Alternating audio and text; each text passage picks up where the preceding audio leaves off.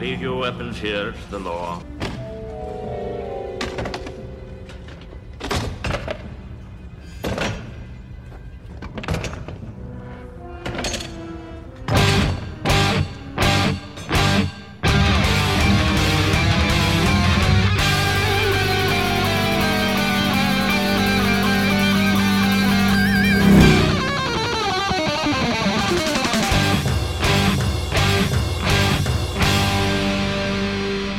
Welcome to the Mad Max Minute. Be sure to hold on to your ticket in order to retrieve your items once we're done watching Mad Max Beyond Thunderdome one minute at a time. I'm Rick, And I'm Julia. and today we're talking about Minute 9, which begins with the Collector informing Max that he must relinquish his weapons, and it ends with our first peek inside Bartertown. And that's not the only thing we get to take a peek at in this audio format medium. We get to take a peek at the fact that we are joined by Tom Taylor from the Indiana Jones Minute. Stop looking at me. I mean, hello.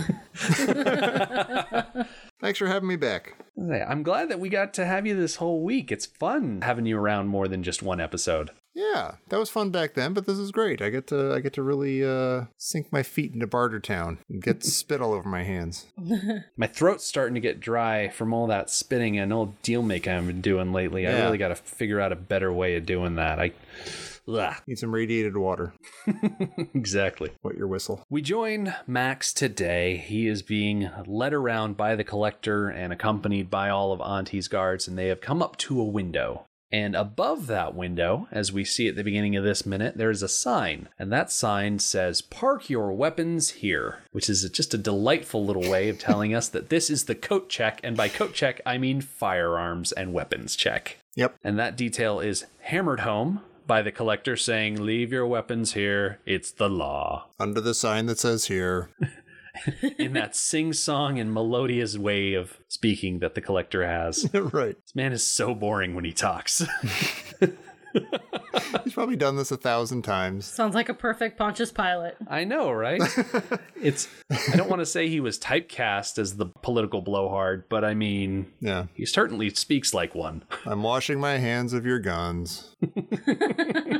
So Max walks over to the counter, and there is this guy behind the window. We never hear him talk, we just see him react to the situation. I gotta wonder what this guy's life is like. I don't know if there's a door to that room. Oh, you think he lives in there? I mean, Like a captive? He just eats guns, I think. That's what he lives on. has his meals brought to him and slid through that window. yeah, maybe. One thing's for sure, it's probably the safest room in Bartertown. Yeah.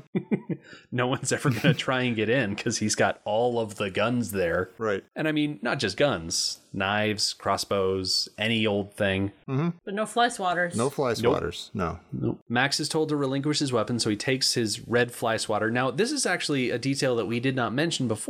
This whole time that we've been following Max, he's had a red fly swatter. hmm No. Uh. No umbrella hats with corks hanging off them for him. Exactly. He just swats them. I don't think I could take Max seriously if he was wearing a wide brim hat with cork hanging from it.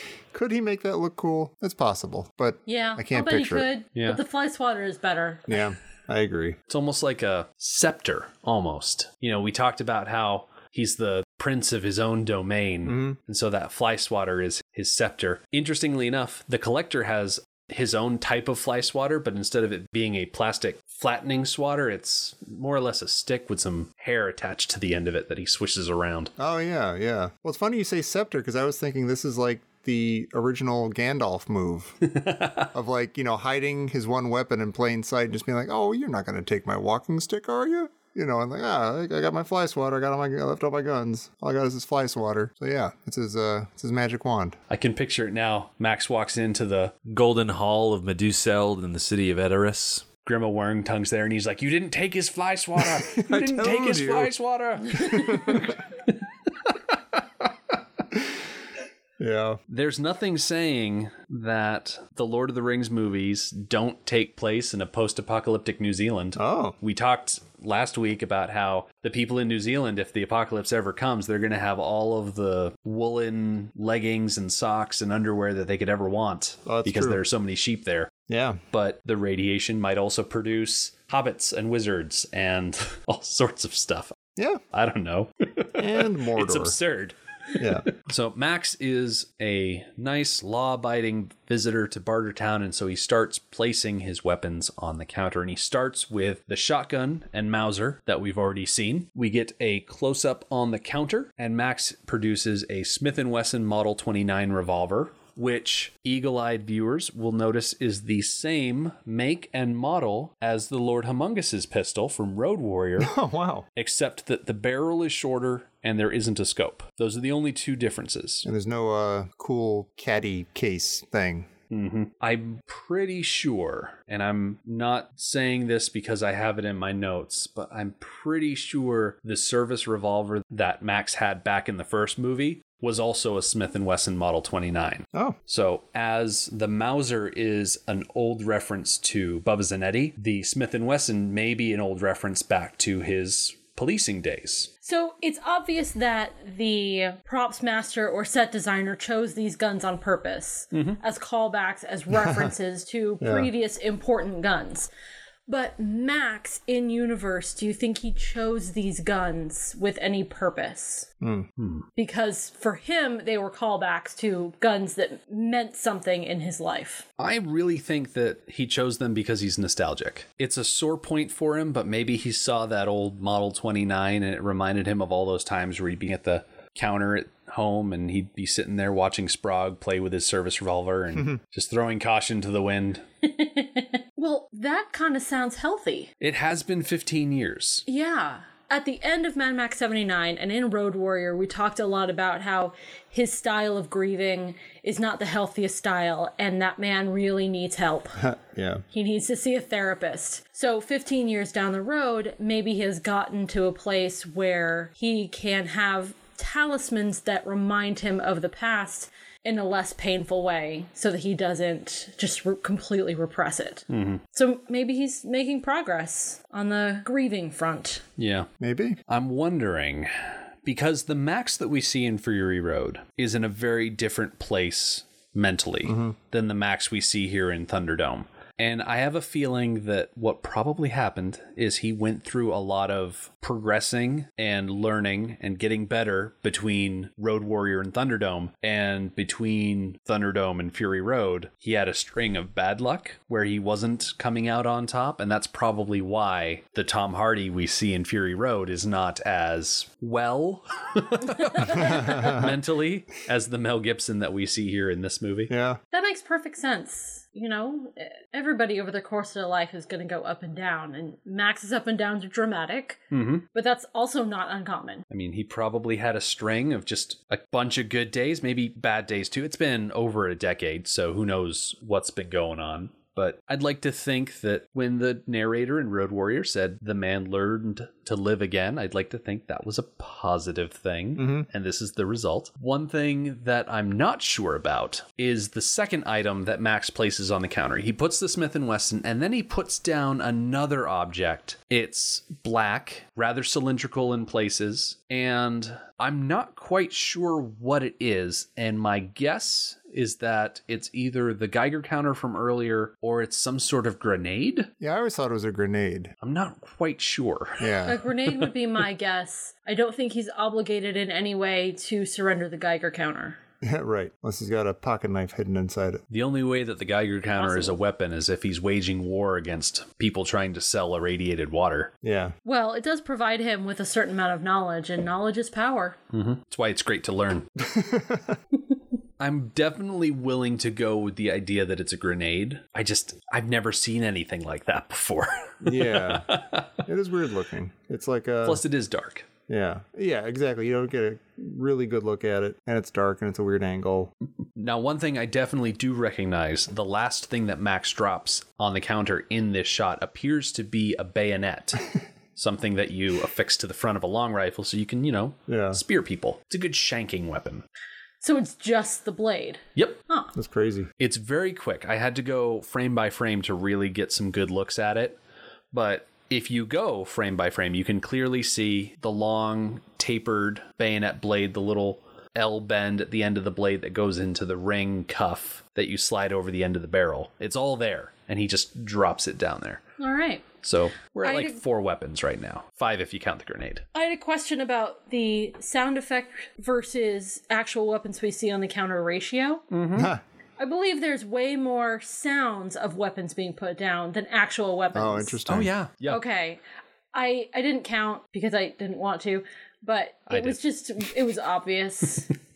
Is it possible that some of those sounds were just the uh, weapons settling on the counter and not being put down for the first time? One interesting thing about this sequence, Max is looking at the guy in the window. The guy in the window is looking at Max. Everybody else around them is behind Max's back. Mm-hmm. And he's just pulling things out of his cloak. So it's not like they can really see where all this stuff is coming from. And after we get that initial shot of the counter, we get a shot of Max. We get a shot looking through the weapons check window at the attendant. And between those two shots, not looking at the counter, I heard round about five or six other items hit the counter. Yeah. And immediately after that, we look down at the counter, same number of weapons, except Max throws a bunch of shotgun shells onto the counter. I am willing to bet, as a way of messing with the guards and the collector behind him, just out of spite, really. Instead of actually dropping things, he's reaching over to the counter, picking them up, and dropping them again. Shuffling them to around. make it sound like he's got more stuff. That's funny. okay. I will believe that. if they're going to make him hand over his weapons, he might as well mess with them a little bit. Yeah. So that expression that we see on the weapons check window attendant's face of just like, are you kidding me? is probably just him watching Max Yeah. pantomime dropping more weapons. Am I going to lose my job? You're messing with the amount of weapons. Picking things up and putting them down. Yeah. This is my livelihood, sir. Please don't mess around. Really appreciate if you take this job seriously. It's literally all I have in life. That and this hat. That's it. Max is so haphazard and careless with throwing these shotgun shells onto the counter, and it's a little bothersome Yeah. because one of them just rolls onto the floor. Yeah. Somebody's going to get in trouble. We learned at the end of Road Warrior that shotgun shells are important enough to risk the life of an eight year old. and so Yeah. the nonchalant way he just kind of tosses it onto the counter. It's like have a little respect for something that's so valuable, man. Right. Disappointed in you, Max. The world is taking its toll on Max and his love of shotgun shells. He's just not the same guy. No. He's a shell of a man. Uh, Thank you. Oh, there we go. Bonus points. Thank you. We get another shot looking at Max specifically as he continues, I guess, placing items on the counter. we hear three more items drop, so we are up to, I think, 14 supposedly. Wow. Seriously, 14? Four initially, another six plus three more. Okay, maybe like 13. 13. Yeah. Okay. My math was a That's- little off. I'm a that's podcaster, not a crazy. mathematician. as we're looking at Max going through the motions of putting things on the counter, you can actually see in you can actually see behind him Iron Bar is getting curious about where he's finding all of these things and so he slyly leans over to try and peek around Max Yeah. to see what's going on. I like how he slips out of this character of the captain of the Imperial Guard. He's supposed to be cold and calculating and in control. And he lets his impressed curiosity show. And for someone in a position like his, that's a sign of weakness. Yeah. So very surprised at him. We finally end this process of Max giving away all of his weapons by him pulling a crossbow out from underneath his cloak and he drops it on top of the pile of weapons Yeah. that he's already made, which I think brings the total up to 14, right? Yes. Okay, so I was partially correct. Yes. It's a lot.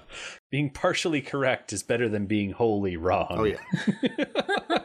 so this crossbow, it's not a full size crossbow. It's like a mini. Yeah. Do you think it's from Wes? Oh. Do you think it's his arm crossbow? Now, what really makes me think that it might be his arm crossbow is not the movie itself. It's not the ending of Road Warrior. At the end of Road Warrior, I would expect that his arm crossbow was destroyed. But in the alternate ending of the screenplay, Max actually ends up with Wes's arm and he shoots the crossbow from holding Wes's actual arm, no longer attached to Wes. Wow. Oh, wait. I was thinking about that scene that we were talking about in the screenplay. I think it might have been Bearclaw Mohawk's arm. You're right. It was Bear Club Mohawk's heart, Because- but it was still a arm-mounted crossbow. Okay, I only mention it because of the awesome way that Max got that arm in the first place by taking his shotgun, putting it in Bearclaw Mohawk's armpit, and blowing the arm off that way. That's right. Because, Tom, I don't know if you've heard the alternative ending to Road Warrior. No. Basically, Max bails on the tanker with Papagallo and they drive away, leaving the feral child behind. The feral child is pinned to the tanker with a crossbow bolt through his arm. Wow. And when the raiders catch up to the tanker, they find that it's full of sand. Wes flies into a rage, kills Humongous, and then him and a couple other Mohawkers kill every other person in the gang. Sounds about right. So It's bonkers. it is crazy town banana pants. Man. And the whole thing ends up with this crazy game of chicken where Wes has taken the Humongous's car, tied the feral child upside down to the front of it. And so Max, riding the lone wolf that Papagallo had, is going in a chicken race against Wes and fires Bearclaw Mohawk's crossbow into Wes's face Oh my god. to end it all. It's insane. Wow. Absolutely insane. We did a whole episode about it if people want to go back and listen. That's incredible. yeah. So I really want this crossbow to be Bear Club Mohawk's crossbow. Yeah. That would be so great. Because that is one heck of a story. It really is. Yeah, he earned that. You're like sitting around a campfire that of someone that he found as he was traveling around. He's like, hey, do you want to hear the story about how I got this crossbow? He used to have an arm on it. as Max finishes by placing that crossbow on the counter, he still has his fly swatter in his mouth and he turns back to the collector. He holds out his hands as if to ask, do you want to frisk me now? Yeah. Just to be sure. It's a good move. It's definitely a power move. Yeah. And we love our power moves here Oh, on the Mad Max Minute, especially when the idea of frisking comes because Max was a cop. He knows how to frisk somebody. And I think the last time someone patted him down, it was Papagallo's second in command in the compound. Oh yeah. What was his name? Oh gosh, now I'm forgetting things. I'm usually pretty good with that, but never mind. He died on the back of the rig, and that's just about it. But Yeah. Max got that look on his face while he was getting patted down that first time. He's like, Really? That's not how you frisk someone. Come on, if you're going to do it, do it right. So I imagine he would have had a very similar response if Iron Bar had stepped up Yeah. to pat Max down. In the novelization of the screenplay, Iron Bar does step up to pat Max down, Oh. Oh. and the collector indicates to Iron Bar that that's not necessary, Huh. and they move on. Did the collector say it was not necessary because they didn't want to have to wait for them to bring a step stool in so that Iron Bar could give Max the complete pat down? Probably. I'm a terrible person. Any of our listeners under five foot one, I'm sorry. I'm bad. I'm just thinking of Sergeant McCluskey in The Godfather. First, a- first a thousand young punks. One thing that kind of bothers me about this whole leave your weapons thing is that Max walks away from the weapons counter and he does not take a claim ticket. Oh my god. Yeah. No, it drives me nuts. Yeah, how is he supposed to get his stuff back? Yeah. The whole countertop is littered with claim tickets. Mm-hmm. Like they're just sitting out. Unless he's thinking, well, okay, with my camels and my stuff, I'm going to make sure that I make it part of the deal that I get, if not those exact weapons back, you know, reasonable facsimiles. It's just irresponsible. It The is. fact that he would do that. It's like you walk up to the weapons counter, he's like, hey, I want all my weapons back. And he, th- th- this guy doesn't know Max from Adam. Yeah. Like, Well, maybe he does now since Max made such a production of putting his Yeah. stuff down. Remember me?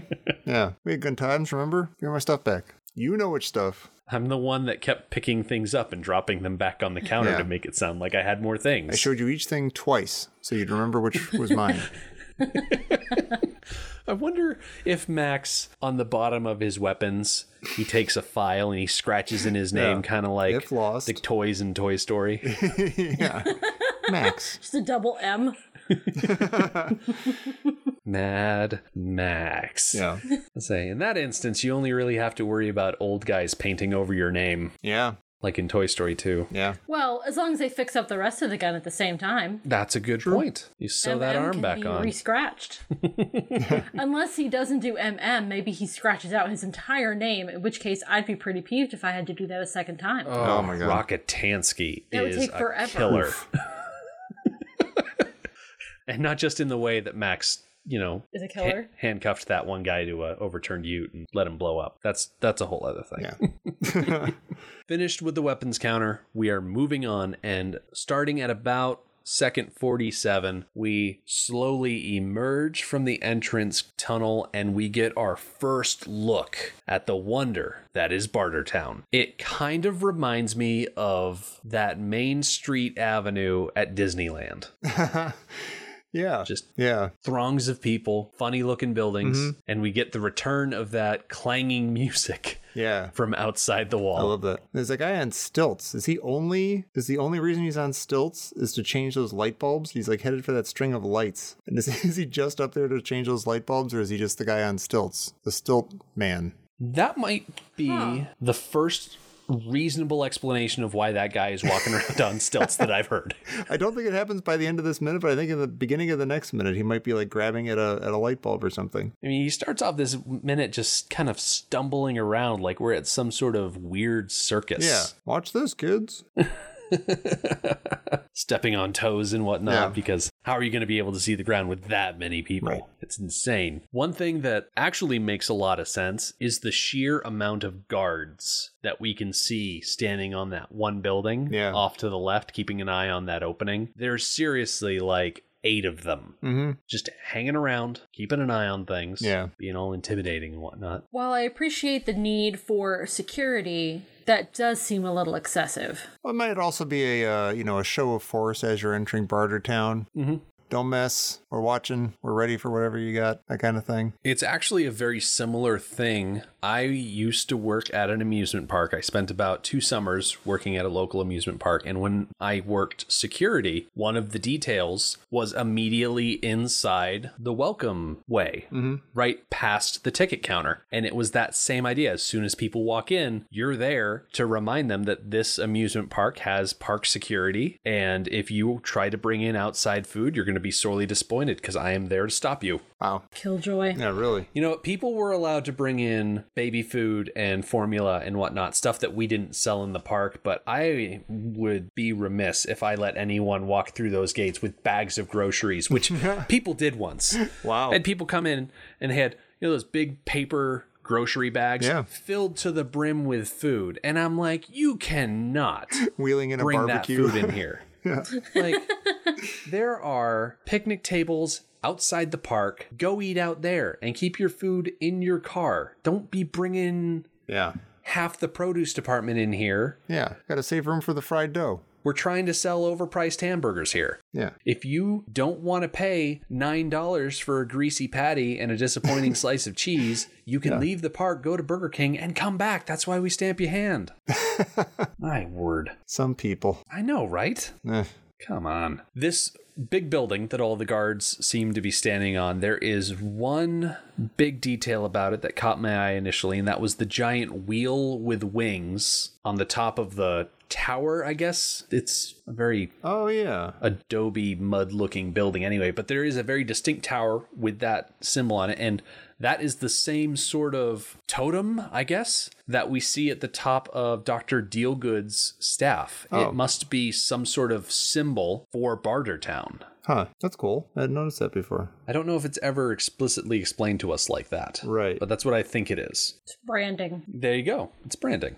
Right below that wheel, we see the lovely use of human remains in their architectural decorating because there's a little pyramid of human skulls embedded into the wall. Oh yeah. Not quite sure exactly what purpose they serve. It might just be an aesthetic thing. Could be. I don't know. They're easy to find. Could also be some sort of wasteland air conditioning because if you take air and you move it through small openings, it moves a little faster and Ah. it cools down a bit. So maybe the air rushing through the eyes and no holes, eyes and nose holes of the skulls, it cools down the air as it goes into that tower. Interesting. That is incredibly grim, but I can't I can't deny that it makes sense. Yeah. I mean, I'm not saying it would be the most effective thing, but it's the only explanation I can think of as to why you'd want human skulls other than just being intimidating looking. Yeah. Most of the people in this town do look like they came out of a heavy metal magazine. So, That's true. might be a little column A, might be none of column B whatsoever. I don't know. but Either way, this place is unlike anything we have ever seen in the Mad Max series. Even before the collapse of civilization, we never saw a place with this many people, with this much Yeah. bustling activity. It's a society. The only thing I can even think to compare it to is the nightclub back in Mad Max 1979. But even then, that was such a, a small space. Mm-hmm. This is, like you say, Tom, society, Yeah. civilization. It's a city. And it's, I'll say it, pretty impressive. Not bad at all. Yeah. We don't get too much of a good look at it Right. because the minute is going to cut off and we are going to end this week with just the tiniest bit of a tease Yeah. at what we're looking at here. So, unfortunately, you know, our time with Mad Max has come to an end for this week. Tom, it's been good having you. Oh, thank you. It's been a lot of fun. I'm glad you came back. Thanks for having me. If people want to listen to more of you, where should they go? Oh, they should go to uh, IndianaJonesMinute.com where you can uh, find me on the Indiana Jones Minute, where my friends Jerry and Pete and I go through every single minute of every single Indiana Jones movie. One minute at a time. Uh, you can find me at abcdevo.com, where we are doing every single uh, Devo song in alphabetical order. That is a romp. You can also check me out at themoviehole.com, in which we uh, we used to be the Caddyshack Minute, but we finished the Caddyshack Minute, and so it's still there under the name of the Movie Hole. We've got uh, some episodes of uh, A Christmas Story on there, and uh, we are now working on bringing you the Blues Brothers, two minutes at a time. Nice. Yeah. And of course, for your Indiana Jones Minute listeners, I think you also have a Patreon with ex- with extra content there as well, right? That is true. We do. Uh, our show, Anything Goes. If if you support us over at uh, patreon.com slash Indiana Jones Minute, you can get uh, stickers, you can get postcards from the three hosts, you can get uh, episodes of our uh, bonus show, Anything Goes, where we're talking about other movies, any sort of, not, not minute by minute, but a sort of long form, meandering, but entertaining way. Uh, we've talked about Jaws and Close Encounters and... Uh, we're talking about ET right now. We're starting with a lot of Spielberg stuff, but we're going to branch out into other things too. We're having a lot of fun, and you should too. Nice. Yeah. And I mean, if you're on Patreon anyway, you can pop over to our Patreon page, patreon.com slash madmaxmin, where for the $3 a month range, you can listen to our extra show called Anarchy Road, where we are currently pursuing the Knight Rider through Hook. wow. I think the end of this week, we're into our third chunk of minutes Wow. if we're lining up right we're doing hook five minutes at a time so you can join us on there for that it's a lot of fun we we don't usually get to do lighthearted stuff of that nature so Right. we've been having a good time with it and Yeah. of course everybody's invited along Much fewer deaths in that one. yeah Fewer maimings. no nowhere near as many arms being shot off in the armpit Yeah. that sort of thing No.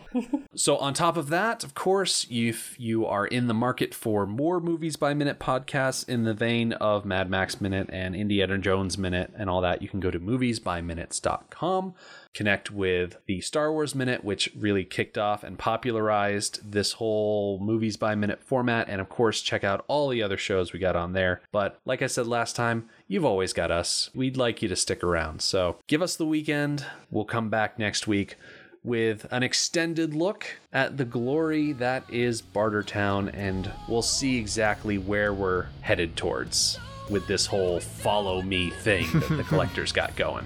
The Mad Max Minute podcast is a fan project by Rick and Julia Ingham. Mad Max franchise was created by George Miller and Byron Kennedy, is presented by Kennedy Miller Mitchell Productions, and distributed by Warner Brothers.